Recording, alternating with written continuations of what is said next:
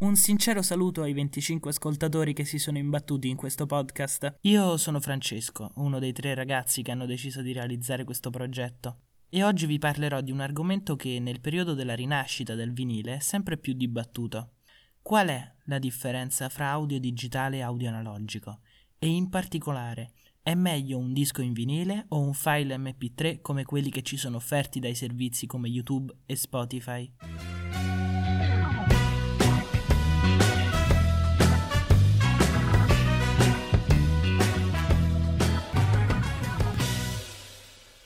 Oggi mi trovo qui nel mio gelido scantinato barra studio di registrazione proprio per dare una risposta a questa domanda.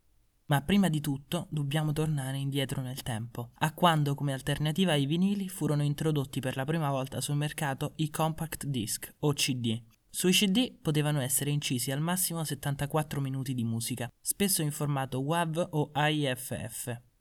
Quando prese piede il formato MP3, vi fu una vera e propria rivoluzione. Su un singolo disco potevano essere caricati 120 brani, per un totale di circa 480 minuti di musica, contro i 74 che potevano essere immagazzinati in un CD con il metodo tradizionale. Questa novità fu sconvolgente perché fino a quel momento nessun supporto era mai stato in grado di immagazzinare molto più di 60 minuti di musica. Se nello stesso spazio si era in grado di far entrare un numero tanto maggiore di file, questi dovevano per forza essere compressi in qualche modo, ed è proprio quello che succede quando si trasforma un brano in un file MP3. Per capire come funziona questa compressione e come influisce o meno sulla qualità dell'audio, è il caso di spiegare a grandi linee il processo con cui si comprime un file audio in un MP3. Il primo passo per trasformare un file audio in un MP3 è filtrare ed eliminare ogni suono registrato che il nostro orecchio non è in grado di percepire. L'orecchio umano ha infatti una soglia di ascolto limitata tra i 20 Hz e i 20 kHz. Al suono così ripulito vengono poi sottratti anche tutti i suoni che subiscono il processo di mascheramento, cioè che sono tanto deboli da essere coperti da suoni più forti. Dopo il processo di eliminazione e di mascheramento, i suoni più bassi vengono passati da stereo a mono, cioè si passa da una registrazione a due canali, destra e sinistra, ad una registrazione a singolo canale che viene inviato sia a destra che a sinistra. Questo è reso possibile perché l'orecchio umano non percepisce la posizione nello spazio data dalla stereofonia di suoni più bassi di una certa soglia. A questo punto i file subiscono una compressione vera e propria che riduce la grandezza più o meno del 20%, ma senza eliminare informazioni. La qualità finale di un file MP3 sarà data da quante frequenze sono state effettivamente tagliate e da quante hanno subito il processo di mascheramento e si misura in base al quantitativo di dati che vengono processati ogni secondo alla riproduzione del file.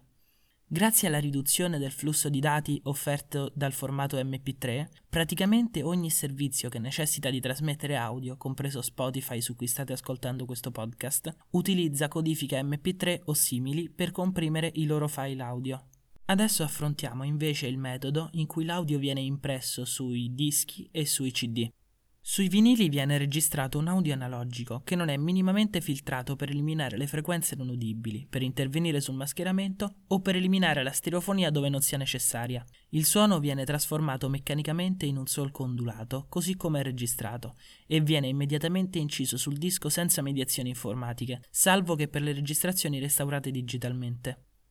In modo molto simile, su un CD sono registrati file non compressi, il cui taglio sulle frequenze è pressoché nullo e in cui l'intervento del computer è quasi inesistente. Non so cosa ne pensiate voi, ma io arrivato a questo punto mi sono posto una domanda. Davvero non siamo in grado di accorgerci di tutti i dati che perdiamo nella conversione di un audio in un MP3? La risposta a questa domanda è ni. Una persona normale spesso non si accorge della differenza tra un file MP3 ed un audio non modificato, ma non tutte le persone hanno un udito nella media. Anzi, è molto raro incontrare una persona che con il giusto impianto audio non sappia riconoscere la differenza fra un file MP3 e un file registrato ad alta fedeltà. Ma siccome noi qui crediamo nella scienza e non dovete credermi sulla parola, per far decidere a voi quale sia il formato migliore, ho deciso di farvi ascoltare un breve estratto di uno stesso brano, molto breve per evitare problemi di copyright, registrato da YouTube, da un CD e da un vinile, con lo stesso computer e la stessa scheda audio. Premetto che considerando che questo podcast sarà convertito in MP3, non so se la qualità del suono sarà mantenuta, ma cercherò di convertire questo episodio nella qualità più alta possibile, in modo che si possano riconoscere meglio le differenze. Sentiamo ora il vinile.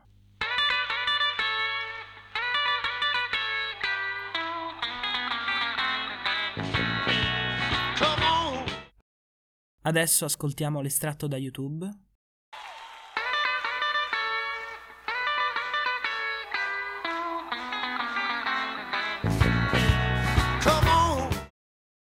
E per ultimo il CD.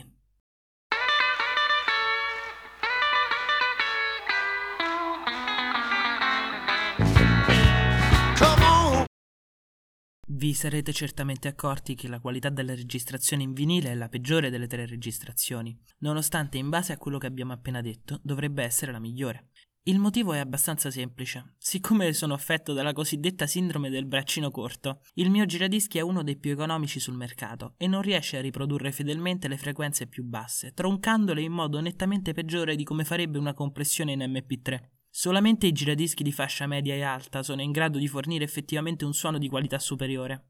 La classifica finale della qualità d'ascolto è dunque: al primo posto il CD, al secondo il vinile e al terzo l'MP3 preso da YouTube. Vinile ed MP3 hanno comunque prestazioni molto simili, come avete potuto sentire, perché il mio giradischi ha i bassi seriamente tagliati, ma mantiene comunque gli alti molto vivi, mentre l'MP3 presenta degli alti attenuati e i bassi, nonostante siano anch'essi attenuati, risultano più presenti di quello che sono nel vinile. Per dimostrarvi la reale potenzialità del vinile, ho trovato una persona che possiede un giradischi professionale e ho invaso casa sua con il mio portatile per registrare un altro campione con lo stesso disco. Questa è la registrazione fatta con il mio giradischi.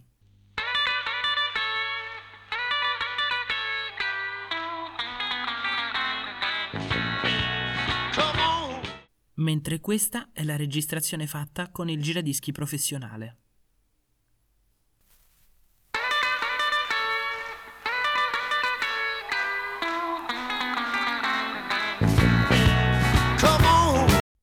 La conclusione definitiva è che per il consumatore comune, come sono io e come immagino sia l'altra persona oltre a me che segue questo podcast, eh, la scelta migliore per avere un audio di buona qualità sia il CD tradizionale, masterizzato con i formati WAV o AIFF. Il motivo per cui è sensato preferire un formato digitale non compresso come il CD rispetto a uno analogico come il vinile è che il CD non ha bisogno di costosi lettori per avere una qualità del suono molto più che dignitosa e decisamente superiore a quella dei normali file MP3. Ebbene sì, il vincitore di questa disputa è un candidato che non era nemmeno in gara.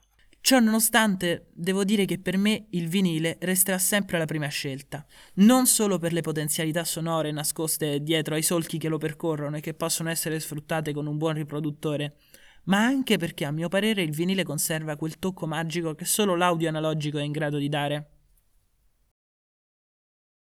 Questo episodio di Minuti Sprecati è giunto al termine, vi ringrazio per avermi ascoltato e sopportato per questo tempo e vi invito a seguirci in attesa del prossimo episodio. Grazie dell'attenzione e alla prossima.